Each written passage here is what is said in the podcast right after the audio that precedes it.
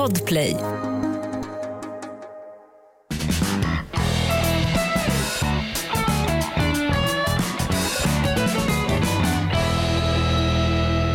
Krimtisdag i radion. Folk- Det är jävligt uppskattat alltså. Det är väldigt frispråkigt, väldigt eh, avantgarde. Ja, här har vi samlats. Så har vi fått igång bandspelaren Oliver Bergman. Och vi rullar igång här och eh, då lämnar Bergman studion men kvar sitter vi. Några raggiga stackars satar nere i ett plåtskjul i gamla Frihamnen. De kallades för daglönare. De kom dit på morgonkvisten och så stod de där. Och så kom då redare, förmän och eh, hamnbasar och så gav de dem jobb på dagen. Därav namnet daglönare. Det här är en blick i svensk arbetarhistoria. Vi är nere i Stockholms Frihamn. Vi sänder live från det förgångna.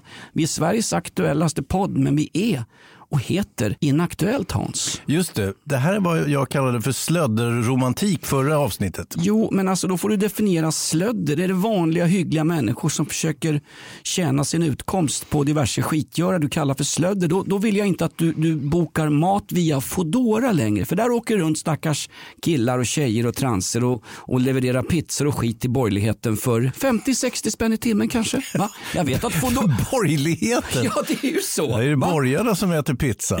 Ja, om du säger att arbetare är slödder och säger Nej, nej, nej, nej, inte arbetare Jonas. Du är slödder. Är jag slödder? Ja. ja, det får jag faktiskt skriva under på. Ja, och då kommer Bergman tillbaks här. Vad, är du inne och mixtrar med de här? Ska du stänga av Wiklunds mix så får vi lite framgång i den här podden. Vi har ju tappat på topplistan Hans, fast har Mm. ja. blivit så förbannat obstinata och uppkäftiga mot myndigheterna. Det var tråkigt att höra. Verkligen. Eh, I studion Jonas Nilsson, mest känd från Frihamnens daglöneriverksamhet. Mm. Hans Wiklund, snyggt klädd idag i din kampsportshoodie Hans. Ja, Hur, eh, går, hur går det med din kampsportsklubb och ditt gym som du driver? ja jo, jo, jo, det är inte min klubb, men eh, gymmet är delvis mitt. Sägs som i bastuklubben. Det är inte min klubba, men varsågod och smaka pojkar. Ja, eh, det, det är ju så med bastuklubbar att det är väldigt svårt att få fram ägarstrukturer och sånt där. Jag har en polare som drev bastuklubb faktiskt i Vasastan, jo back in the day. Och du kallar mig slödder? Ja, men riktig arbetare helt enkelt. Ja, tjena. och han, Ar- arbetar på alla fyra eller? Han Drev kom- han en bastuklubb? De var ju illegala. ja, precis. Men det här var ju en svartklubb förstår Ja, ja, du. ja. För att det med grejen är att, att eh, Kallar du mig svartbrun? Brunsvart? Kallar du mig brun? Brun? Kallar du mig brun? Ja, gjorde nog det. Ja. Ja, det gjorde du faktiskt. Det- Jag tror att det fanns ändå ett uppdämt behov. Det fanns en efterfrågan på bastuklubbar. Även under den, den, de värsta eh, eh, hiv-härjningarna i det här landet eh, så var folk ändå sugna på att träffas och ha lite mysigt och, och eh, gå på bastuklubb och så vidare. Och den här bastuklubben, det var alltså en biograf och sen så var det någon form av relaxrum och så var det bastu och så var det duschar och lite sådana här grejer. Och, Det, het, det heter väl inte relaxrum i en bastuklubb? Det heter väl inte relax utan laxativ? Va? Mm. och, Laxer? Men, ja, jag är inte säker på det, men, men hur som helst. Eh, så att han, han drev den här klubben och han, han blandade sig inte så mycket i själva innehållet och verksamheten utan han stod ju mer och, och snodde dem på pengar när de skulle gå in då.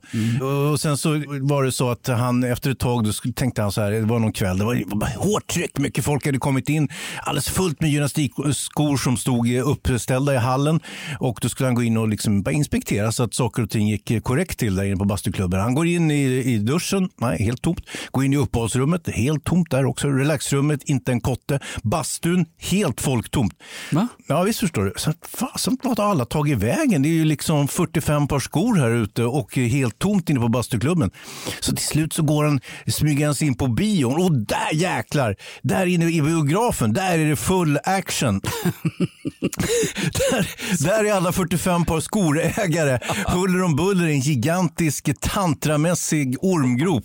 Och, eh, Allas lika värde gäller i alla fall. så är det, absolut. Och sen var det som så här att eh, då hade han ju en trädgårdsslang då, så han spolade av hela biografen efter varje kväll. Ja, ja. En polare, Micke, kan kalla honom för Micke. Exakt. Han heter nämligen det. Jag har en gammal polare och det är inte Petri, det är en annan gammal hantverkspolare, allmänt fifflig och lite stökig. Du har så många polare, jag, hade, jag har bara en, eller hade en innan jag nämnde hans namn här i podden. Du hade två, du tappar just mig nu och kallar mig slödra inledningsvis. Ja, ja, ja. Det här är alltså podden Inaktuellt eh, som drivs eh, på ett kladdigt golv på en bastuklubb. Nej, men han byggde faktiskt väggar när han skulle avskilja klassiska porrbiografen Manhattan. När porrbiograferna dog ut i samband med eh, internetporr... Eh, Boomen. Boomen, boomen. eller boomen, de som visar boomen man såg på nätporr. Nej, men då gjorde de ju om många lokaler till små enskilda bås med glory holes. Och jag vet ju då att eh, eh, hans snickeri var där och fick en körning. Hantverkargatan 49, det är före det. detta biograf Manhattan. De skulle bygga upp skiktbås mellan, Ja. mellan ställen. Ja. Jag kommer ihåg när vi var i Hamburg en gång så bodde vi på ett sånt där otroligt sunkigt men lagligt hotell mitt Mm. i stan. Då var det också rummen, det var inga rum, det var en stor samlingslokal. Jag undrar vad den hade använts till på det glada 40-talet. Var det trädgårdsslangen där? Trädgårdsslangen. Min polare Micke, när han, han var tvungen att städa efter bas, bastuklubbskvällarna. Nej men på det här hotellet, det var inte ens hotellrum, det var bara avskilt som en sån här nödbostad från 1940-talet. Ja, det var en stor sal som hade varit en ölhall som de hade avskilt med väggar och, och små sovbritsar. Där fick man sova då för kanske, vad, vad var det, 5-6 euro per natt. Otroligt billigt. Och där dök vi upp, Mm. vi som du kallar slödder i den här arbetarromanen kallad Inaktuellt. Ja, precis. Eh, Jag fick, har ju också ett sånt där besök. Alltså, när jag, jag jobbade med Nils Petter Sundgren första gången i slutet på 80-talet när jag började med tv. Han var ju en förbannad rövare Nils Petter, det, det tystades ju ner i tv-huset. Vadå rövar? Ja, men alltså, han, han levde livet. Han gjorde saker som man kanske Ja. inte ska göra för att han vill inte sitta på något ålderdomshem som andra vanliga svenska tråkiga liberaler och säga ja, man skulle ha suttit i en hage och ätit hästbajs. Det fick man aldrig prova på. Man ska ju prova på allting. Man ska ju leva livet Hans. Ja, Plattan i matten. Snart är vi döda allihop säger Agnes Wold. Ja, det är sant. Och eh, hur som helst så eh, jobbade jag med honom då i slutet på 80-talet. Han eh, var då programledare för Filmkrönikan. Eh, saligt i åminnelse och även salig i åminnelse Nils Petter Sundgren som tyvärr har gått ur tiden nu. Men en, en rolig detalj när jag började där som praktikant då sa han en dag så här, Hasse, vad fan, vi, vi, går, vi går ner på Sita. Och det här var alltså långt före Sita hade förvandlats till någon form av kulturkommunistpalats med, med liksom Ja. hemodlade smörgåsar och liksom eh, ve- vegan eh, kyckling och vad det kunde vara för någonting. Går du in idag och beställer någon form av hamburgare på Sita då kommer det fram veganaktivister och slår ihjäl dig Hans. Just De är ju anti-kött nu. Gamla fina porrbion Sita, Birger Jarlsgatan 37. Jag råkar kunna adressen. Ja. Stockholm. Ja. Besök det gärna i sommar när vi ska hemestra. Det är inget konstigt att du kan den adressen utan till. Hur som helst. Jag har ju kört taxi, det är därför. Ja, det är därför. På den här tiden så var det här då en av de få kvarvarande vanliga alltså, vuxenfilmsbiograferna. Ja. vi går dit och, och tittar lite. Ja, varför det? Och det här var ju långt före metoo och så vidare. Man kunde ta en ung praktikant på porrbio utan att det var någon som höjde på öronen så att säga. Men jag tänkte, han är ju ändå en offentlig person. Hade det inte varit en skandal om denna filmnestor har dykt upp i samband med en ung, vacker, skir pojke som inte är helt olik Magnus Carlsson, gamla Barbados-sångaren. För du var lik Magnus Carlsson i Barbados som ung Hans. Nej, Det var ju- nej, var- det alltså, ju nej, nej, det var när jag blev gammal och tjock som jag såg ut som honom. När jag var ung då såg jag ut som den här världens vackraste pojke. Eh, Du vet pojken som var med i Louis Viscontis film Döden i Venedig som man nu har gjort en dokumentär om. Björn Andresen heter han. Han är, inte, eh, han är fortfarande en stilig karl men han ser lite grann ut som en uteliggare. Eh, Han har väldigt långt hår och långt Det skägg så finns många stiliga uteliggare faktiskt. Jag bodde själv utomhus under en två veckors period mellan två lägenheter. Nybohov och Råsundavägen. Det här Ja. är tidigt 1990-tal. Vägra flytta hem till min burduse farsa som idag eh, ja, katetertöms av den glada hemtjänsten. Men då bodde jag faktiskt, jag kanske inte utomhus men jag bodde på soffor och skit Hans. Ja, precis. Så du ska inte, alltså kalla mig gärna slödder men våra uteliggare. Men vad, de- vad är det där bet sig fast? Ja, nej men alltså vi kallar för slödder i en familjepodd. Det känns, det är liksom inte mell, Ja, men jag var tvungen att välja på dig och arbetarna. Jag var ju Ja, tvungen ja. att ta dig, det förstår du väl säkert. Jag kan ju inte pissa på arbetarna Hans, igen. Ta det lugnt. Jag har blivit kallad värre saker genom åren. Bland annat av polisen i Hamburg efter tillslaget mot det där hotellet. Jag vill inte gå in på exakt från vilket västafrikanskt land och hon var bördig. Eller han visade sig. Där har du den va? Du, Nej, men- du, det får jag bara säga en sak? Ja. Känner du igen det där? Ja. Eh, det där biobesöket på Sita med eh, salig Nils Petter Sundgren, eh, filmnestorn som också blev lite grann av en mentor för mig. Eh, det avlöpte helt oproblematiskt och det var ju ämbetets vägnar. Var det? Ja, ja såklart. Alltså, han var ju eh, filmnestorn. Han kunde ju göra ett provbesök på en, en vuxenfilmsbiograf utan att någon höjde på...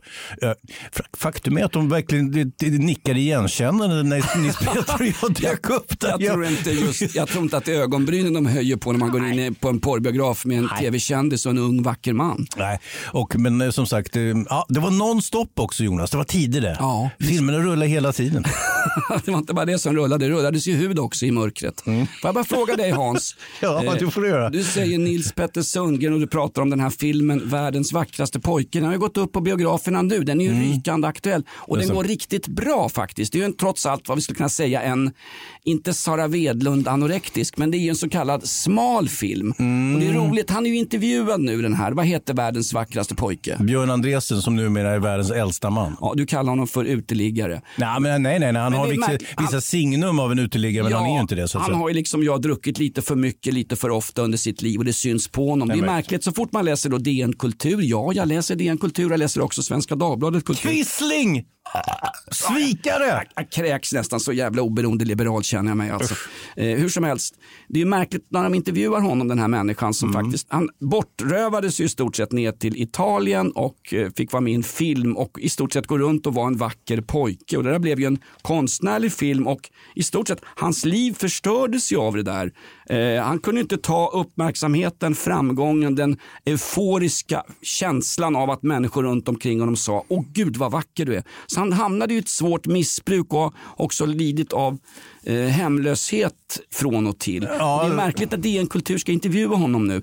Så sitter han såklart på någon krog med ett ölglas i handen. Varför fotograferar man killar och tjejer och transpersoner som har ett missbruksproblem i en missbrukssituation? Det är för förbanne med värre än hon, hon Pascalidos otroliga klavertramp i veckan. Hon må vara från Grekland och helst spela bouzouki fullproppad med osso. Men hon har ju trampat klaveret Ah. något så förbannat. Alexandra Pascalido. Ja, ja, jag Den- hör vem du säger. Men... denna godhetsängel insmord i olivolja som pratar om förorten fast de bor i en sexrumslägenhet på Bastugatan på Södermalm. Det är ju märkligt. Vad är det hon har gjort Pascalido? Ja, eh, eh, grejen var att hon har ju då följt en, eh, en familj, en eh, afrikansk-svensk familj under ett eh, antal månader. Och det visade sig att en av barnen där, en 13-åring, har varit försvunnen ett halvår, spårlöst försvunnen. Hon drog, Föräld- hon drog ifrån ett möte där hon skulle möta sina biologiska föräldrar som hon är livrädd för. Ja. Åtminstone farsan. Ja, det är möjligt. Vi vet inte om det är farsan eller något äldre syskon hon är rädd för och så vidare. Men det handlar inte om det. Utan Pascalidos idé det var att skildra den här familjen som var utsatt för samhällets omsorger. Ett rasistiskt samhälle som då på olika sätt inte brydde sig om att den här flickan hade försvunnit. Det, det var ju själva så att säga, vinkeln på reportaget som Alexandra Pascalido gjorde. Och det, tycker jag var, och det tycker jag var ganska, det var väl en intressant ambition och, och bra så att säga. Men tyvärr så exploderar hela skiten rakt i ansiktet på, inte på henne kanske, men på Expressen. Här ligger jag i en lerig skyttegrav i Flandern 1914 och nu drar jag ner andra i den här leriga satans skyttegraven. Vilka? Pascalido och jag sitter redan här nere i skiten. Mm. Nu vill jag dra ner faktiskt tidningen och sanningsserumet och publicismens Ska du säga Expressen nu? Ja, publicismens sista utpost. Alltså rep rättsstatens representant när det gäller media. Tredje statsmakt. Ja, eller ja, Är det fjärde? Tredje statsmakt. Det är förbanne med första statsmakt. Ja, det är Nej, det. förlåt mig. Första Det statsmakt. är, i- är Twitter. Nej, det är Cissi Wallin och hennes 100 000 följare. Hon ska operera ögonen, Cissi Wallin förresten. På Alltså, vem? På, på, sig, på sig själv. Va? Ja, hon har varit med om en svår ögonoperation alltså. Jaha, vad bara, bara hon inte får sådär stirrigt intensiva ögon som Annie Lööf alltså. För att då överväger jag att rösta på något annat parti än Bondeförbundet. Aj, förlåt! Aj, där. Fredrik Federleys parti. Nej, Nej. förlåt! Aj! Eh, Centerpartiet. Ja. Jag älskar ju Centerpartiet. Ja, rakt upp i Centerpartiet som du brukar säga när du är nere på gymmet. älskar ju Centerpartiet på Fredrik Federleys dräng på den där gården som blev så omtalad. Mm. Sik i mina öron. Nej, men, ba, ba, Ja, jo, jo, jo, jo. Ex- Expressen skickar ner Alexandra Pascalidou för Ja, att hon göra... skickar ner sig själv helt enkelt. Okej, men Ja. Expressen betalar. De ska göra ett reportage om en familj som har fått åtta, jag upprepar, åtta barn omhändertagna Av sina totalt 16 barn. Just det, av socialtjänsten i den här kommunen som vi väl kan förlåta. Uh, Ja, rasistkommunen. Ja, exakt. Ja. Och jag vill poängtera, det är inte samma kommun som i veckan anställde en kommunpoet för 900 000 spänn om året. Det här är en annan kommun. Vi ska återkomma Ja, det till... där var hårt vinklat. Alltså, Va? man, man anställer en, en poet, men samtidigt han skulle ju hålla skrivarkurser för en illitterär kommun med 12 000 invånare, varav ingen är intresserad av vare sig skriva eller läsa poesi. Så anställer anställer man en poet på heltid för 800 lax inklusive sociala avgifter och så vidare. I en kommun, Tranemo kommun, som konstant har skrikit om, har man läst i tidningen, att eh, vi har inga pengar till barnomsorgen och i hemtjänsten får de använda vuxenblöjor som munskydd så att inte våra gamla som ligger ihjäl sig i hemtjänstens sängar ska få coviden. Ja, och sen använder de som, som, eh, som, som eh, blöja igen efter det. Du, de behöver ingen skrivarkurs i Tranemo kommun som anställer en poet på heltid. De behöver en skrevarkurs så att de kommer åt att tvätta de gamla mellan benen. Ja. Alltså allvarligt, hur kan man satsa 900 000 spänn i kulturnämnden i Tranemo kommun på en heltidsanställd kommunpoet? Må hända med någon skrivarkurs och annat när det är brist både i förskola, i vård och i omsorg Hans. Tur att det är valår nästa år. Jag vet var jag lägger min röst hörru. Ja, vadå? Nils Petter Sundgren. Just det. det är min hjälte. Och grejen är att de har också den högsta kommunalskatten i hela, hela Sverige. Så att de brist på pengar har det inte varit uppenbarligen utan det är kanske det som eh, kommunistpartiet brukar kalla för fördelningen som är lite Ja. sned. Alltså man lägger lite för stor andel på lokala poeter och för lite på, eh, på de gamla. Men, men visst, visst, visst. Det här är ett betalt samarbete med Villa Fönster. Du behöver lite mer tryck nu Jonas. Tryck! Villa Fönstersnack med Linnea Bali. Villa, villa, fönster, fönster, fönster med Bali, Bali, Bali. Jonas, nu tänker jag lära dig lite om Villa Fönster. Lär mig baby. Villa Fönster är en rikstäckande leverantör av fönster och dörrar till dig som konsument och byggföretag. Och vet du vad Jonas? Vadå? Jag har en spaning. Ja. Det som gör dem så unika är att de har Sveriges bästa leveranstid. Ja, det går undan har jag hört va? Ja, det gör det. För man tänker kanske som konsument att så här, åh nej, det här kommer ta så lång tid. Men inom tre veckor alltså så har du ett svenskt nyproducerat fönster som är redo för omgående avhämtning eller leverans. Oj, oj, oj, inom tre veckor. Är det inte så också, jag har hört ryktena, de har Sveriges största fönsterlager va? Ja, med 500 olika varianter av fönster. Och eftersom de allra flesta av oss vill ha olika storlekar på fönster så kan Villa Fönster dessutom göra anpassningar såsom spröjs, spaltventil med mera. Oj, oj, oj Linnea, du övertygar här. Du vet inte vad en persedel är för någonting, men spröjs och spaltventiler. Här har jag nästan läst på universitetet om det här. Ja, och är det någon som har koll så är det Villa Fönster. Historisk referens här. Har du? Ja, alltid. Ända sedan 2008 så har Villa Fönster alltid haft visionen att erbjuda kvalitetsprodukter till rätt pris och kortast möjliga leveranstid. Ja, jag är nöjd Men vadå? med vårt Villa Fönstersnack. Villa Fönstersnack med Linnea Bali. Villa, villa, fönster, fönster, fönster med Bali, Bali, Bali. Tack Villa Fönster. Ny säsong av Robinson på TV4 Play. Hetta, storm, hunger. Det har hela tiden varit en kamp. Nu är det blod och tårar. Fan händer just nu. Det. är Detta är inte okej. Robinson 2024, nu fucking kör vi! Streama söndag på TV4 Play. Ett poddtips från Podplay. I fallen jag aldrig glömmer djupdyker Hasse Aro i arbetet bakom några av Sveriges mest uppseendeväckande brottsutredningar. Går vi in med hemlig telefonavlyssning och, och då upplever vi att vi får en total förändring av hans beteende. Vad är det som händer nu? Vem är det som läcker? Och så säger han att jag är kriminell, jag har varit kriminell i hela mitt liv men att mörda ett barn, där går min gräns. Nya säsongen av Fallen jag aldrig glömmer på Podplay.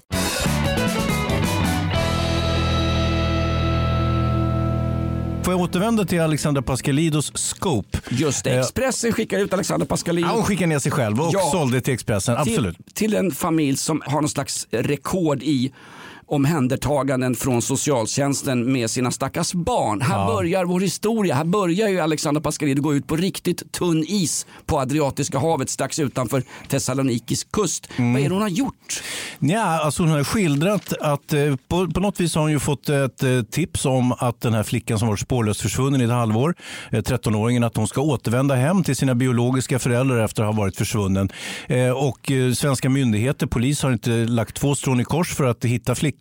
Och det tycker ju Pascalidou är beklagligt och, och det kan jag hålla med om på ett sätt. Så hon ska då skildra den här lyckliga återföreningen när man då liksom, eh, trots den rasistiska kommunen lyckas återförena sin familj så hon är där på besök. Och så kommer flickan, hon är inte i bra skick helt uppenbart men eh, Pascalidou väljer ändå att filma den här skiten. Och det slutar med att så småningom att man ringer polisen för att polisen ska kunna hämta 13-åringen, återbörda henne eh, till sociala myndigheter där hon då var både innan och efter. Efter. Äras den som äras bör för att sin, sin, sin Ja. För att citera den gamla tväralkoholisten och nationalisten Werner von Heidenstam. Alltså Pascalido och Expressens eh, filmteam kommer ju fortare hem till familjen som har skyddad adress, fortare hem till familjen än både socialtjänsten och polisen. Det är förbanne med starkt jobbat även i ett, i ett land där det är svårt att få tag på snuten när man blir nerpissad och förnedringsrånad på väg hem från sunkhaket Dovas, eller hur? Eh, Hon är där före polisen. Jo, jo, det är sensationellt för fan. Ja, lite, men hon hade ju fått tips då utav, utav eh, flickans eh, eh, systrar. Men hur som helst, och- jag tycker också att du, Jo, du ska inte då- hålla på och skälla för mycket på Alexander Pascalidou. Jag skäller inte. Jo, det gör du visst. Jag hör hur du skäller. Jag, jag gillar henne stenhård. Hon har varvat totala haverier med väldigt bra grejer måste jag säga. Hon skrev till exempel en bok om mödrar i utsatta områden och, och deras söner som jag tycker var helt briljant skriven. Alltså mycket bra sorts journalistik. Samtidigt har hon gjort hon har ju plankat grejer och betett sig konstigt. Men hon, hon vågar. Hon, hon, är liksom, har, hon har en låga som väldigt få tycker jag journalister saknar. Hon är dessutom väldigt duktig på radion. Hon är, är, är programledare för ett konkurrerande program till oss som är ganska likt vårt program, Ring P1. Fast där är det Just bara det. två dårar som pratar istället Just för hundra dårar. Det är Ring P1 där hon sitter konsekvent och eh, sorterar bort de politiska åsikter som inte överensstämmer med henne. Jag känner, jo, jo, jo. hon- jag känner en person som har jobbat i. Slussen på Sveriges Radio. Ja, ja, ja. vet, vet du vad? Gillar du inte kikärtspuré och säger Ja, du vet vad, så, så kommer du inte med i Ring P1. Det kan väl vara övriga. Skillnaden Men, men oss- Jonas, du har ringt Ring P1 en gång i veckan i 15 år och aldrig kommit fram. Det kan ju ha med dig att göra, det kanske inte är dina åsikter. Nej men är det inte allas åsikter som ska vara, ska det inte vara mångfald på Sveriges Radio? Måste jag spela in Yasin Byn-plattor och skjuta folk i förorten för att vara med på Sveriges Radio? Jag betalar Ja. trots allt en... Nej, vi underlättar nej, jag gör ju faktiskt inte. Du säger att skillnaden, skillnaden, skillnaden mellan oss och Alexandra Pascalidou är Ja, att är hon, hon, har, hon har varvat enorma stora journalistiska eh, Ja, precis det jag er- säger. erövringar tillsammans med totala haverier. Ja, Medan vi befinner oss nere på haveriet Vi nästan ju- hela tiden. Vi har ju både ägnat oss åt totala haverier och helt osannolikt totala haverier faktiskt. och en del mediokra grejer har vi lyckats med också. Ja, men det är rätt kul med Pascalidou, hon som stod och pratade om orten och förorten, Mm. utanförskapsområden och eh, det är synd om människorna som bor här men de har en Ja. livsglädje som inte finns på andra håll i Sverige. Hon, Ja. är, hon är från Rinkeby, Hon- jag kan köpa en tomat här, den, den, sma, den smakar som, som tomaterna nere i Kurdistan där jag aldrig har varit, sa Pascalidou. Mm. Ping, klipp till, hon får ett välbetalt jobb på SVT, hon går in höger, vänster, från vänster och flyttar direkt in till en stor bostadsrättsvåning på Södermalm.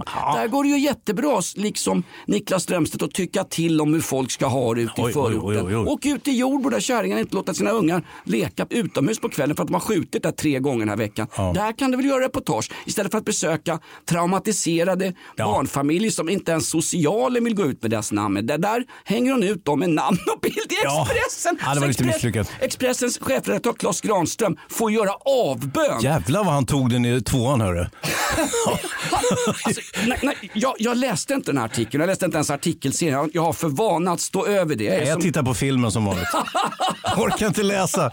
Exakt. Nej, men när Claes Granström säger vi ber om ursäkt. Expressens chefredaktör. Exakt, han som har något mindre karisma än Thomas Mattsson som fick, eh, han försvann ju rätt ner i frysboxen. Han ville göra en journalistisk tidning Ja. och då sa Bonnierägarna håll käften på dig Mattsson, vi ska tjäna pengar här, stick härifrån. Ja. Och nu numera är ju faktiskt Thomas Mattsson som jag gillar, eh, Publicistklubbens ordförande. Ja, han brukar se han här i, i, han är ju i närheten av vårt poddhus här ibland. Ja, brukar, exakt. brukar se han svansa runt där nere, ser lite moloken ut. Lite moloken. Ja. Ja, det har väl att göra med Systembolagets öppettider, vad vet jag faktiskt. Hur som helst, polisen kommer att hämta den här 13-åriga flickan som Pascalidou då hade hoppats att det skulle bli ett varmt återförenande. Det visade sig att eh, de är ju, är ju fosterhemsplacerade, varenda jävla unge i den där familjen. PGA, våld i familjen och inte så mycket svensk rasism utan bara inhemskt våld så att säga. Våld i nära relation, det som det finns Instagramkonton om och det som vi ska kampanja om och det som ska vi ha, vi ska ju ha galor på TV4 om skiten. Vi ska ju, få, vi ska ju tatuera in det på våra underarmar. Våld i nära relationer. Du har ju tatuerat in, eh, vad heter de, Mill, Nej. Millwall på, på armen. Det är väl långt ifrån inkluderande. Det- Vad är det, busfotbollslag va? Nej, Det här är ett område i eh, London som jag hyllar. Ja, det det. Ganska kul, jag stod i eh, skilsmässodiket på Rish en gång och så kom fram Mm. en ganska så stökig brud. Hon såg ut som en blandning mellan Marianne Mörk och eh, Prussiluskan. Nej, sluta! Ja, hon raggar på mig. Vet Ja, det är klart hon hängde ut sin långa girafftunga och ville ha med mig hem till någon hyreskvart i Jordbro. Där låg det väl sju ungar och ville ha tutte också. Men jag skulle ha tutte tänkte jag. Hur som helst. Mm. Fan vad äckligt. Ja, men vadå? Ja, men alltså bilderna här. Ja, jag, Ja, fortsätt. inte, jag har inte ens berättat om att välfärdskossan och dess långa tuttar. Jag brukar prata om välfärdskossan. Ja, ibland. Det är så många som suger och ska ha mjölk i de där. Speciellt Mm. i Tranemo, den här 900 000 ur välfärdskossans eh, veganska komjölk ska rätt ut och försörja en heltidsanställd poet på årsbasis. Han ska alltså skalda en dikt i månaden där Tranemo nämns. Alltså, kommun, kommun, alltså, vad fan, det är inte Tranströmer vi pratar här direkt. Det är Tranemo kommun. Ja. Åter till den här kvällen på Rish. Då hänger hon ju ut tungan den här madammen och ska med mig hem. Jag hade betalt för några blaskiga utspädda drinkar och skit. Jag kan tänka mig Ja, att du börjar var... köpa drinkar till Hade med mig i bakfickan. Vet du. Mm. Pruttljummet som farsan alltid sa när han var ute och, och röjde rent på nattklubbar. Det är många herrar som har Ja, preskriberat. Vi pratar Stadshotellet i Karlstad, Kristinehamn, Mm. Värmland. Pappa var ju resande försäljare i Värmland. Nej, resande bara. Det, sägs att jag är, det sägs att jag är inte morsans son. Jag är ju en reklamation från Filipstad. En bortbyting. En myling. Nej men åter till eh, skilsmässodiket på Rish. Mm. Då ser hon ju min fotbollstatuering på underarmen där det står Millwall och så säger hon, "Eh, får jag fråga en sak Jonas? Så, vänta nu. Sa hon, får jag bara säga en sak? Sa hon det? Får jag fråga en sak Jonas? Du måste ju förbanne mig citera mig rätt. Annars ser du ju att Alexandra Pascalido på Expressen-reportage. Ja, jag har rätt Citat- mycket gemensamt med henne ska du veta. Citaten måste sitta rätt. Notera- Vad har du för tatuering på underarmen Jonas? Ja, det här. Mm. Ja, vad fan, jag fattar ingenting. Vad är det du inte förstår? Vad fan är Milli Vanilli på? Du gillar du dem eller? Då tänkte jag herregud, Ja. det här blir kortvarigt. Jag tog en springnota. Ja, det gjorde det. Men hon tittade åt fel håll också. Det var ju spegelvänt för henne. Hon tittar rätt i brunögat. Är jag brun? Är jag blå? Är jag brun? Är jag brunblå? Är jag mörkgrön? Är jag röd? Är jag podd? Kallar du mig blå? det hade varit roligare. Bråk i smurflandet. Kallar du mig blå? blå? Vem är blå här? Mm. Åter till Hans, den här dysfunktionella familjen. Ja, dysfunktionell, nu är vi ju väldigt fördomsfulla. Men okej, det är inget gott tecken att ha åtta barn fosterhemsplacerade i en familj om åtta barn. Jag säger som Dan Eliasson, då undrar man ju vad har den här stackars pappan varit med om innan han började ge sig på och banka på ungarna? Han grät ju av lyckan när flickan kom hem. Det kunde Pascalido eh, nedteckna i sin tidning. Eh, däremot så dök ju polisen upp. Då fick ju Pascalido och fotografen smyga därifrån. För att Ja. Då gick det ju vilt till. Det drogs ju kniv vad jag förstår mot polisen och det var ganska tumultartat innan eh, man kunde återigen då fosterhemsplacera flickan. Eh, vi vill poängtera... Jävla tråkig historia. Ja, det är, en- det är en fruktansvärt... fan satt jag skrattade för? Nej, men Jävla odjur man är. Men vä- vänta nu. Ja, jag väntar lite. Den här podden börjar med att du kallade gamla daglönare i Sveriges hamnar för eh, slödder. Ja, eh, ja, gjorde jag det? Ja. Var det inte dig jag kallade slödder? Men det, du vart ju så förnärmad så jag var tvungen att ta tillbaka det och kalla arbetarna för slödder igen för du skulle bli glad. Jag säger som komikern Måns Möller. Ja, det som jag sa under metoo kanske inte var riktigt på riktigt. Det var ju bara på skoj. Kan man få komma in, kan man få komma in i stugvärmen och sitta i parlamentet med 40 000 i månaden tack? Tack så mycket. Ja, hur som helst. Eh, Liten tomte tittar fram på tal om tomtar Hans, berätta när du var på Jonas Åkerlunds 50-årsskiva och Pagrotsky dyker upp. Det är ju maskerad. Jonas Åkerlund fyller år. Nej, nej, nej. Eh, Johan Renck, hans kompis. Okej. Stackabo. Johan Renck, Stackabo, fyller år i sin New York-lägenhet och gräddan av svensk eh, så att säga, artistelit där. Ja, det var, det var många eh, Ja. kända artister, det var det verkligen. Bland och det är ju annat- många kompisar till honom som han har jobbat med. Ja, och på den tiden så var det svenska musikundret något riktigt, riktigt stort. Och, Mm. eh, På den tiden, nu får det låta som att Johan Renck fyllde 50 för 30 år sedan. Det gjorde han ju inte. känns det inaktuellt med Johan Renks 50-årsskiva? Ja, jag tror vi stryker den. Exakt. Ja, Jag vill bara säga att Leif Pagrotsky var, Han var ju där. Han satt ju som minister. Jävla bra kille. Ja, han satt ju som minister i Göran Perssons gamla regering, den gode Leif Pagrotsky. Mm. Det var maskerad på eh, Stackabo, alltså Johan Renks 50-årsskiva. Ja, ja, Det är ja. märkligt, du har ju berättat att vad dök Pagrotsky upp som när han skulle klä ut sig? Tomtenisse. Det är klokt! Han hade en färdig kostym redan.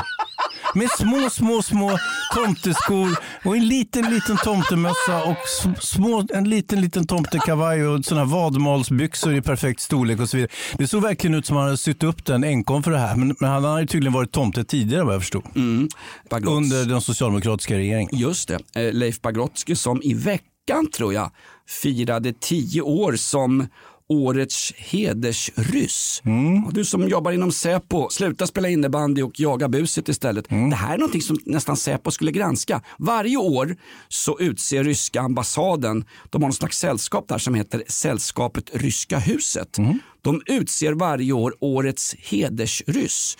Och jag tror att någon gång 2011, 2012 något sånt där så utsåg man Leif Pagrotsky som årets hedersryss. Och varför? Jo, för de insatser han gjort för rysk kultur i allmänhet och för det ryska samhället i synnerhet. Bara den textraden Hans Ja, är ju ett föremål för en avlyssning av Stasi, förlåt mig Säpo. Sluta avlyssna Agnes Wold och hennes snurriga inlägg om att coronavaccinera snorungar i småskolan. Utan ta det här. Ta- Gå på de stora kanonerna. Men vad han inte fick, Pagrotsky, det var ju Leninpriset. Men det är ju tydligen inte ryssarna som delar ut utan det är ju Sverige man delar ut Leninpriset. Va? Det är ju en del av eh, bok och biblioteksmässan i Göteborg där Dave Pagrotsky alltid är nere också. Min Ja. gamla trätobroder Ernst Brunner som är en av mina absolut favoritförfattare. Är din Mycket- trätobror till dig? Nej men det en sån här som... En... Men vänta nu, är det någon du pratar med? Ungefär som du pratar med mig? Jag har mött Ernst Brunner några gånger. Vi har pratat boxning. Han är väl mellanviktare? Eh, ja, inte nu längre. Han Nej, nej, men ja. Fast glöm inte att de, de knubbigaste boxarna är oftast de man kommer ihåg. Tänk på han Ruiz. Tänk på Tyson Fury vi nämnde förra Ja, gången. Lille Eklund. Ja, man kan se ut som en eh, bastuklubbsbesökare i övre medelåldern och ändå vara framgångsrik i boxning. Ernst Brunner är ju gammal boxare. Och Ja, är han det verkligen? Jag tror att han är mer så att han gick på boxer size va? Var det så? Ja, jag tror fan. det. Är det så? Ja, och sen så är med- liksom hans författarparadigmet att man skulle, ja, det där arbetarsport och sånt där. Det är sånt som du vurmar för. Du gillar ju boxning, PGA, arbetar... Eh, mm, Säg vad du tänker. Slöddersport. Just det. Mm-mm. The Noble Art of Self-Defense. Ja, ja, ja. Nej men Ernst, Brun- Ernst Brunner och jag eh, träffades ju Boxer size Ernst. Ja. Boxer Science Ernst som skrev en fantastisk roman som heter Brunnsgatan som är den bästa Stockholmsskildringen. Ja, Sen söderskildring. Det är den bästa Stockholms och söderskildringen sen din polare Micke byggde och drev en bastuklubb när det till och med var illegalt under de svåra HIV-åren. Mm. Jävlar vad de tjänar pengar. jo, jag är rädd för det. Det fullt upp mellan skinkorna. Jajamän. Nej men då sa Ernst Brunn, jag sprang på honom också när Cockney Rejects, ett gammalt ojband, spelade i källaren på Hannas tillsammans med min polare Sulo Karlsson. Hannas är restaurang på Söder. Ja exakt. Avsomnad sedan hundra år står, tillbaka. då står Ernst Brunner där och lyssnar på ett stenhårt gammalt ojband ifrån östra London, ett West Ham United-band och tycker att det är bra. Liksom. Mm, Och då gick jag fram till Ernst Brunner, eh, pratade om hans eh, författarskap. Han har bland annat skrivit en bok om Karl XII i jag-form på 1700-talsprosa. Så säger jag, det. tjena Jonas heter jag, jag är en jävla nobody. Jag är lite halvblaskig men jag har alltid beundrat ditt författarskap Ernst Brunner. Ja, så. Så tittade han på mig som om jag vore en påse ankskit i Nordsjön och så sa han, jaha, ja, trevligt. Ja, jag har bland annat läst den här Karl XII som du skrev på i jag-form på 1700-talsprosa. Jag läste den två gånger. Då tittade han på mig en lång stund och sa, åh fy fan! Ja, du kan inte ha något liv. Det avslöjades. Jag har varken hiv på någon bastuklubb eller liv. Men Ernst Brunner håller jag högt i alla fall. Ja. Varför börjar vi snacka om Ernst Brunner? Ja, det vet jag inte, men det började med Leif Pagrotsky, vilket vi inte hade någonting att säga om. Jag blandade ihop Pagrotsky med, vad hette hon, den grekiska journalisten? Pascalido. Ja, det var ju helt, två helt olika personer. Hur som helst, för att sätta en slutpunkt på, på Pascalido-gate. då. Hon, hon som sagt varvar riktiga kanoninsatser med, med lite mer ska vi säga, journalistiska haverier. Men hon vågar. Hon törs göra grejer och det tycker jag man ska ta av sig hatten för. Det, det kan man inte säga att du och jag har lyckats med under våra journalistiska karriärer. Är du journalist förresten? Jag är utbildad journalist, ja. Va? Vadå? Jag behöver inte visa några papper men jag har en ett, ett, tatuering på underarmen som... Det sitter ju ett diplom på väggen. Där. Vad fan... Nej, det är ju Bollmästerskapen du, hade, du vann 1986. Det var Ja, men du ser ju undertexten prins också där. Bertil har skrivit på. Ja, bull, inte bara bull utan bullshit också. Det är man ju en gammal mästare i.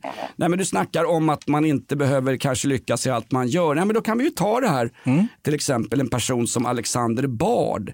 Säga, eh, du måste ju hålla med mig om alltså, även när han är riktigt infantil och slår med bägge sina små eh, Army of Lovers armar rätt ut. Han ser ut som någon slags, om Piff och Puff fick en lillebrorsa skulle det se ut som Alexander Bard i mockashorts.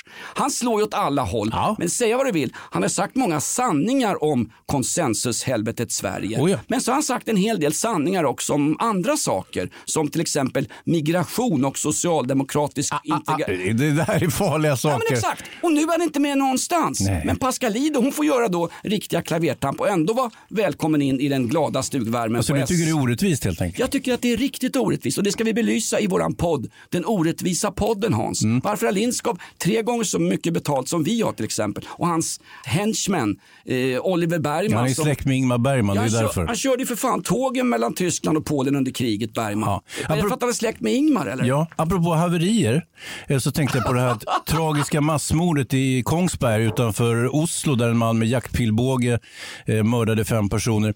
Det var ju så att polisen, den norska polisen, de försökte ju gripa den här gärningspersonen men de tordes inte riktigt för han stod ju där och siktade med pilbåge på dem så att de la ju ner vapnen och sprang för blotta livet. Det är en ny variant på de här eh, massmordsterroristerna. Han tänkte miljövänligt. Han plockar fram en gammal pilbåge, den förbannade renässansmänniskan. Han är ju en slags 1400-talets svar på Breivik. Vem, vem använder ens pilbåge förutom han? Alltså, media var ju ganska snabba med att hänga ut den misstänkte och mördarens etnicitet. Man sa att han var dansk helt enkelt. Eh, sen visade blev bo, bannad. boende i Norge. Och sen Jag, så, blev- jag blev ju bannad på Instagram för jag la upp. Vad är han egentligen? Är han jihadist?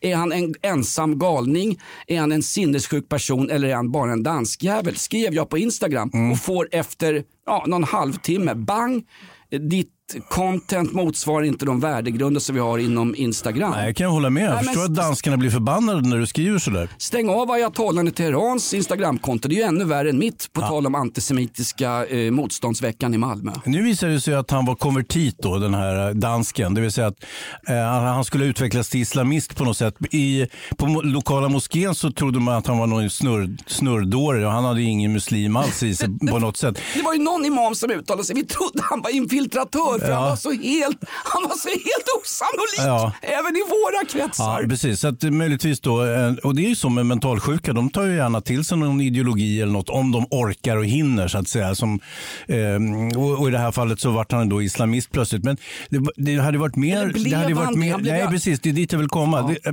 det verkade mer som att han hade konverterat till amerikansk urinvånare. Därav då pilbågen och jaktkniven och det där. Kanske som en protest mot Frölunda Indians eller någonting. Eh, och då kanske gärningsmannen hade räknat med stöd från samerna eller Black Lives Matter eller någonting. Men de har ju varit väldigt kallsinniga inför hans eh, konverterande till den biten. Så jag, jag tror man får fastslå att, att Khan bara var tokig. Men det som är anmärkningsvärt är ju den här väldigt taffliga insatsen av norska polisen. Att de viker ner sig, går därifrån och då kan han i lugn och ro mörda fem personer medan de hämtar förstärkningsvapen. De har ju sina förstärkningsvapen inlåsta någonstans på polisstationen. De måste gå och hämta dem. Hade de gått genuskurs på Södertörn och bland svenska polischefer könsneutralt inkvoterade i en allmän oordning hos oss. Därför att norska polisinsatser mot den här pilbågsdåren, det är det värsta någonsin. Det är, Ja. det är värre än, än eh, utredningen runt Palmemordet och då pratar vi havererade utredningar. Ja, det påminner ju lite grann om, om ingripande, polisens ingripande vid Utöja också. Och eh, där seglar ju insatsstyrkan till fel jävla ö. Hur kan man segla till fel ö när man ska åka ut till, till Utöja? Det finns ju bara en ö i den där sjön. De lyckas hitta en annan ö som de åker iväg till och ställer sig och lurpassar vid.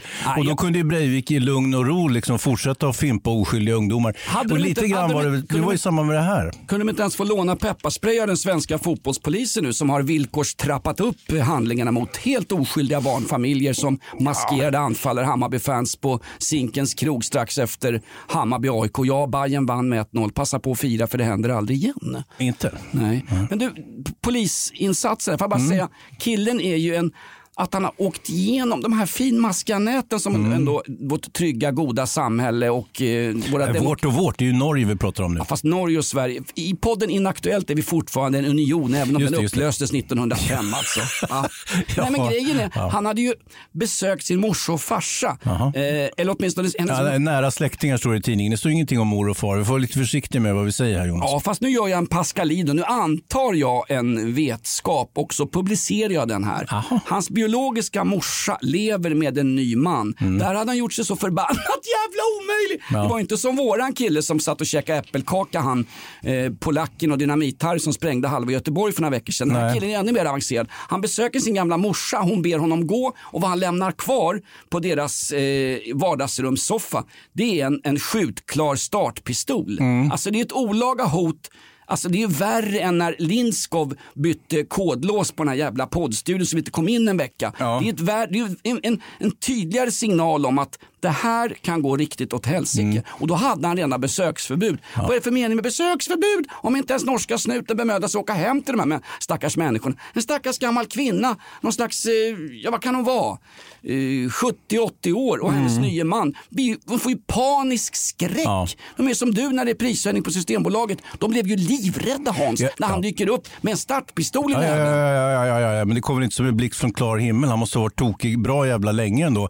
Och dessutom, jag, jag tycker att vi måste se upp med de här incelmännen. Jag har ju varnat för dem i podden tidigare, eller hur? Men det är ju är- de som ligger bakom allt otyg överhuvudtaget. Vilken ideologi de nu än tillskriver sig själva att de har, eh, så, så är det ju eh, sekundärt. De har ju suttit hemma och blivit tokiga helt enkelt. Ska vi säga att samlingsnamnet, nu när, vi inte, när det viktigaste är inte att få stopp på terrorismen utan det viktigaste är att veta ungefär vilken gruppering tillhör den här terroristen. Är han en vit man då är han ju sinnessjuk men är han islamist då är det ju en, en del av en religiös rörelse så att säga. Ska vi kalla dem för inselamister eller något sånt där? För då, då, då, då ringar vi in hela skiten här som John Wayne gjorde med eh, bufflarna i Rio Bravo.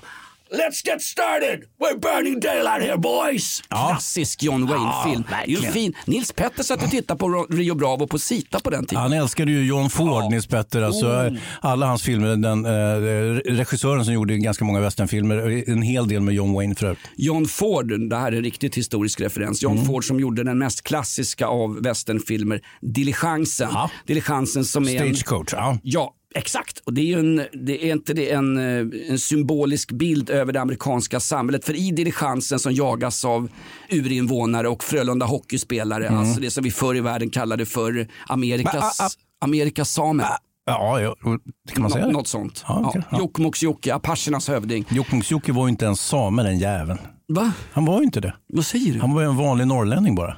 Skojar du? Nej. Skojar du? Fick han inte EU-bidrag då som samer får? Jag vet inte, men han eh, approprierade ju en sån här eh, samekostym. Det var på den tiden man fick göra det i och för sig. Ja, det fanns ju inte ens EU när Jokkmokks-Jocke var igång och satte på tanter på Jokkmokks marknad. Gulligullan koko som en gök. Det var, det var ju inga, det var ju het- inga mästerverk han gjorde. Nej, det var ju inte Yasin Byn-klass på melodierna, men i alla fall, han var ju folkkär Jocke och det blev ju mycket ligga ute i stugorna. Det kan Ja, jag men det där vet vi inget om Nej, Jonas. nej, men hörde du förresten, eh, Kristi brud, du kommer ju i filmen om ungarna på eh, Kristi brud uppe i Knutby. Vet du vad den ska heta? Nej. Barnen från Fossmofjället. Just det. Helge Fossmo spelar eh, eh, bergskreva i den. Eh, Vänta nu, han sitter ju inne. gör han? Mm, han fick Herregud. livstid. Vet Det du. innebär att vi har någon som sitter på kåken i det här landet. Vet du om Hans förresten? Nu ska ju våra, eh, får jag bara säga om Jokkmokks-Jocke att eh, mm, jag har ingenting att säga om Nej, det var det där, du, du, du antar ju saker om hans privatliv som vi inte känner till. Men han är populär bland de lite äldre Ja. kvinnorna vad jag förstår. Jag han var ju också ganska gammal själv. Jag var jävligt orättvis mot Jokkmokks-Jocke. Jag sa att han lyfte EU-bidrag. Men eh, för det första, han var ju inte ens sam och för det andra, det hette inte EU på den tiden. Det hette ju EG, Europeiska gemenskapen. som var- EG-bidrag. Som var... Det var själva den lilla vårknoppen till det som sen skulle bli superstaten EU som kväver alla lokala initiativ. Man får inte ens ha en falukorv i, i, i en kroppsöppning om man ska spela in nyinspelningen av Fäbodjäntan. Ja, säg inte det. Polackerna gör ju lite som de vill. De har ju till och med ställt ut Lars Vilks. Just det. Om vi undrar var rondellhunden originalteckningen finns när Moderna Museet var för feg för att ta emot den i sin eh, ja, nollvision när det gäller eh, yttrandefrihet och eh, fri konst. Den finns på Warszawas moderna museum och den ska också ställas ut på Warszawas moderna museum i en utställning som handlar om just, sug på den här, yttrandefrihet. Mm, det är ju någonting som vi ligger oss varmt om hjärtat här i podden. Ja, verkligen. Det går ju an att sitta och snacka om det. Men när det kommer till vägs ände, för att citera Jan Fridegård, en av Sveriges främsta arbetarförfattare, Ja, ja, ja, ja, ja. då blir alla jävligt fega. Så är det ju verkligen. Och vad är förresten en, en rondellhund Jonas? Kan du förklara det? Det är en, nej det var inte rondellhunden som sådan. Nej men vad är en rondellhund? En rondellhund, det, det var väl på, nu kommer, på tal om... eh, ja. Nej, nej, försök inte sn- snirkla dig ur den. Jag ska bara- jag ska bara- Nej, men jag har ju svaret på frågan så du kan orma runt dig så mycket du vill. Jag ska förklara här för den breda populasen, det vill säga lyssnarstocken här nere i Frihamnen. Daglönare eller slödder som du kallar oss ibland Hans. Nej vänta, förlåt mig. Det är ingen rondellhund som kom in i studion. Det är en knähund. Bergman, du, du är ju Lindskovs knähund. Va? Sluta kör tåg i Ukraina på 40-talet din förbaskade krigsförbrytare. Här är du Frolik. Ny säsong av Robinson på TV4 Play. Hetta, storm, hunger. Det har hela tiden varit en kamp. Nu är det blod och tårar. Fan händer just nu. Det. är Detta är inte okej. Robinson 2024, nu fucking kör vi! Streama söndag på TV4 Play. Ett poddtips från Podplay. I podden Något Kaiko garanterar östgötarna Brutti och jag, Davva, dig en stor dos skratt. Där följer jag pladask för köttätandet igen. Man är lite som en jävla vampyr. Man har fått lite blodsmak och då måste man ha mer. Udda spaningar, fängslande anekdoter och en och annan arg rant. Jag måste ha mitt kaffe på morgonen för annars är jag ingen trevlig människa. Då är du ingen trevlig människa, punkt. Något Kaiko, hör du på Podplay. Därför är gardinerna.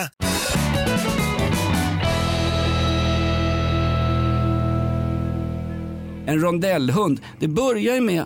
En ganska enkel fråga. Det är ju så att det finns många rondeller i mindre kommuner i Sverige. Just det. började med att äldre damer va, de stickade och gjorde små figurer, små statyetter. De satte ut i rondeller och sen skickade de in där till tv. Det var med i Landet runt bland annat. Och det var vanliga hundar som prydde våra ganska tråkiga rondeller utan i, ja, ute i mellanmjölkskommunerna. Just det, precis. kommuner som till exempel Tranemo som heltidsanställer en poetjävel för nästan en miljon kronor. När samtidigt de gamla och de hemlösa inte har mat för dagen. Och de hade inte råd att betala för rondellhundar i Tranemo för rondellen. Men jag håller med om att det är ett ganska ska vi säga, marginellt kulturellt uttryck. En jävla rondellhund. Som inte, det var inte de gamla, det var ju någon form av studentspexhistoria Jonas. Som man sen då väljer att göra till ett konstverk där man då avbildar profeten. Men en rondellhund har ju en väldigt marginell betydelse. Ingen minns exakt vad det var för någonting och ingen bryr sig för det var ingenting. Mm, Okej, nu låter du som eh, mediaansvarige på Moderna Museet. Alltså konstverket har... Det är dit jag vill komma. Kon, alltså, det konstnärliga värdet är ju faktiskt mindre än noll. Fast det konstnärliga värdet Hans, om vi ska tala klarspråk här inne på bastuklubben när olivoljan precis har tagit slut. Paolo, Fram med trädgårdsslangen nu! Paolo Roberto var inne och hämtade 6-7 liter olivolja. Han skulle inte göra pasta al dente. Nej, det var något annat. Eh, nej men själva konstnärsprojektet, det handlar inte om den här blyertsteckningen av en rondellhund med profetens ansikte. Det handlar om hela förfarandet. Från det att han gör det till att det förbjuds, till att han jagas, till att det är mordförsök mot honom. Och när konstverket nu förflyttas till Warszawas moderna museum där den 28 oktober utställningen börjar om yttrandefrihet och konstnärlig frihet. I ett land som Polen, konstant nerpissad i den svenska EU-debatten. Det landet, då pågår och, och Lars Vilks är död, det har väl ingen missat. Han är mer död än Ernst Brunners författarskap. Eh, då pågår konstverket fortfarande. Det här är ju Dan Wolgers 2.0. Konstverket är det som händer runt själva konstverket. Det är för fan inte blyertsteckningen Wiklund. Nu får du komma in i matchen här. Ja, Blyertsteckning är en sån sak, men jag menar bara att själva rondellhunden har ett väldigt begränsat liksom, eh, kulturellt inflytande över Klart att samtiden. den har. Om den är så förbannat betydelselös, varför sitter det folk i Teheran och utlyser en fatwa på den här konstnären och de som befattar sig med hans konstnär? Om den är så jävla betydelselös. Den är inte betydelselös. Det är det mest betydelsefulla vi har när nu då eh, islamister och incel-människor ska mötas i ett stort krig som Aragorn i Sagan om ringen. De onda mot de goda. Stormtroopers mot, vad heter Nej, det? inte Stormtroopers var ju Star Wars. Var det? Ja. Chewbacca, vem var det? Nej, det, Chewbacca Det är är en ju- håriga fan där bredvid nej, den- Han Solo. Den horiga, den horiga fan, det är ju, nej det ska vi inte gå in på, men den, den håriga fan, det är alltid Özz. Ja, han har en rejäl matta Ja, vad- faktiskt. Du säger att... Jag, jag, Nej, nej, men jag, det är så här, Jonas, jag, det intressanta är ju nu att nu har man ju faktiskt fått en debatt om Lars Vilks konstnärskap som ju har en, en, som är väldigt filosofisk och intressant. Och man, väldigt många tungviktare har nu plötsligt börjat prata om det. Kanske man kunde ha gjort tidigare när det på något vis var aktuellt med rondellhund och det här själva konstverket. Vem jag håller det- med om att det, det har fortsatt att leva så att säga eh, och det har det gjort genom den här fatwan. Hade det inte blivit någon fatwa så hade folk bara slängt den där åt helvete. Ja, fast det bästa ju varit om vi inte hade behövt någon förbannad fatwa utan hade fått göra sin rondellhund och de har sagt att fan vad taskigt. Vilken fin rondellhund. Ja, ungefär som eh, de sa när Elisabeth Olsson gjorde sin Ecce Homo när hon framställde de kristnas profet, det vill säga Jesus Kristus, vår frälsare efter, ja, efter eh, Bartosz Grelak, AIKs tränare.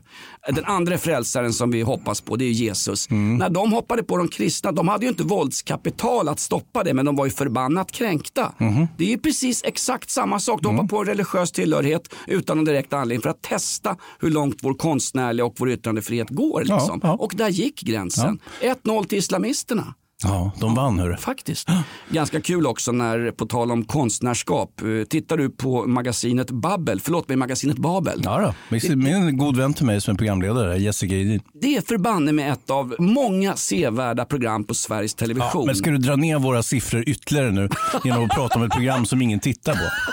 Jo, men jag tror att folk tittar på det Nej, de gör inte det Jonas. Det är bara du som tittar. Okej, hur som helst, ganska kul när han, Theodor Kalifatides, Mm. Ja, ja. den här hyllade grekiska Alexander Pascalidous pappa. Ja, Eller? Ja, nu är det snart krig mellan Turkiet och Grekland. Oj då. Eh, hur som helst, Theodor Kallifatides sitter ju där och så ska de, de ha ett extrainsatt Babel med anledning av din eh, kille från Zanzibar som helt otippat råkade vinna Nobel, Ja, det var otippat. Ber- Berätta om förläggaren som dök upp i tv, bakfull och jävlig. Ja, han var nog full helt enkelt. Hade inte en jävla bok. Jag visste inte ens vad det var för någonting. Den första översättningen, den första upplagan av Nobelpristagarens böcker, det var ju slutsålt sedan många, många år. Så nu får de ju snabböversätta Nobelpristagaren. Och snabböversättningar, det är lika farligt som att göra coronavaccin lite för fort. Man vet inte exakt hur bra det blir i slutändan. Men man måste få fram en produkt riktigt jävla snabbt. Därför att lobbyorganisationerna sitter och tuggar den i nacken som en pitbullterrier på en motorcykelfest. Ja.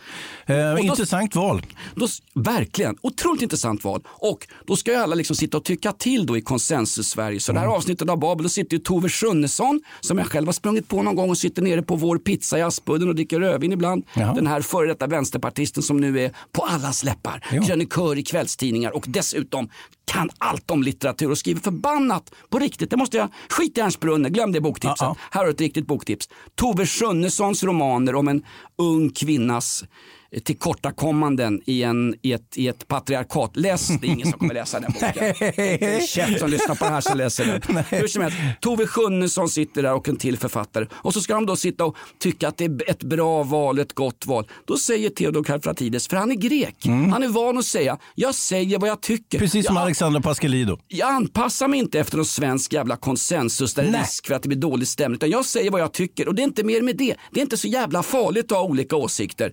Däremot eh, att ha Lindskov som chef, det kan vara farligt. Han säger, det är en erbarmlig författare. Jag förstår inte någonstans varför man har valt det här priset. Mm. Och då börjar Jessica Gedin skruva på sig. Ja, Men det finns väl någonting i hans prosor jag kan uppskatta? Nej, säger Theodor Kallifatides i Babel. Mm. Ja. Det är en förbannad massa ord.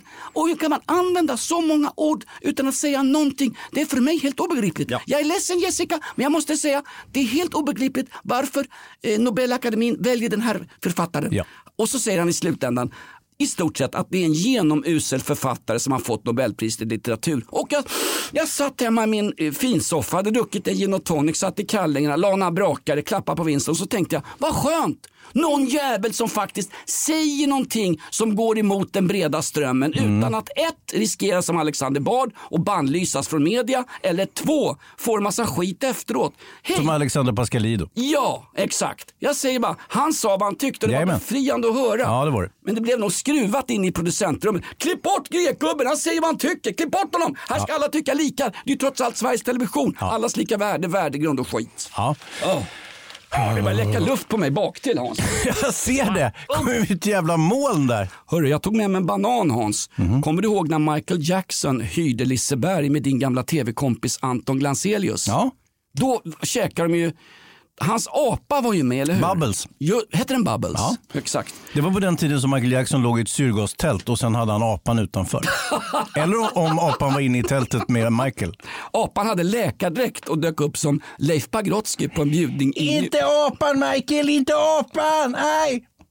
Den, den, den där imitationen av Anton Glanzelius. Nej, det där är ingen, det, det där är ju inte någon Anton Glanzelius heller. Vem var det där då? Glenn. Anderssonskans Kalle. Det där är ju Anton Glanzelius. Glenn.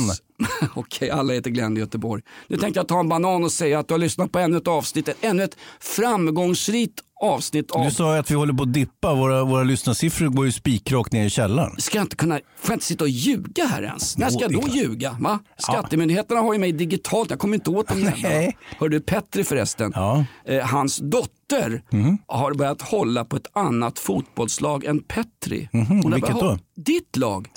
Jaha, Djurgården. Petris dotter är tillsammans Jag glömde bort vilket lag jag höll på, men det var väl efter den där jävla Elfsborgsmatchen. Jag är på att slänga ut datorn genom fönstret. Jag brukar ju ta mig jämnmod när Djurgården förlorar. Jag förstår inte vad som har hänt med mig. Jag ju så uppjagad på sista tiden. Jag har varit utskälld hemma för jag har varit arg. Det är jag som har smittat dig Hans. Fan. Ta inte tag i någon pilbåge och rusa ner på lokala Jag konsumbutiken. känner det svider här nu när jag... Aj, inte apan Bubbles. Vi går ut på den, vi käkar bananer. Vi presenteras ju från och med nästa vecka av Fruktrådet Hans. Nej. Helt osannolikt. Ja, det får jag säga. Fruktrådet går in och sponsrar den här podden som alltså heter Inaktuellt med Jonas Nilsson i studion, Hans Wiklund och ska vi säga Ja, Jag har, jag har ju nämnt välfärdskossan, men vi har inte nämnt Bergmans påbrå. Kom igen nu Hans. Jo, det har vi. Håller den? Ja. Han är släkt med Ingmar Bergman. Nej! Ja, visst. Jävlar, avgå här! Ja, ingen riktig arbetare. Har du satt på Liv Ullman också? Jävla. Ja. Hans, Usch. vad är det som hörs? Du är rädd för kärlek och sexualitet. Ja. Nu tar vi en sista kaffeslurk här och så säger vi tack för att du lyssnar på våran podd.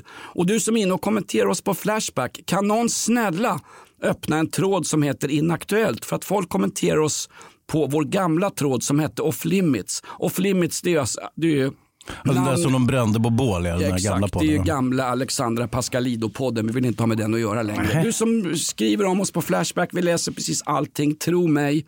Eh, byt, eh, skapa en tråd som heter Inaktuellt, det kan de förbanne mig göra. Så lovar vi merch till nästa vecka. Merch? Merch. Mössor, hattar och tamponger. Ny säsong av Robinson på TV4 Play. Hetta, storm, hunger. Det har hela tiden varit en kamp. Nu är det blod och tårar. Fan händer just nu. Det. är Detta är inte okej. Robinson 2024, nu fucking kör vi! Streama söndag på TV4 Play.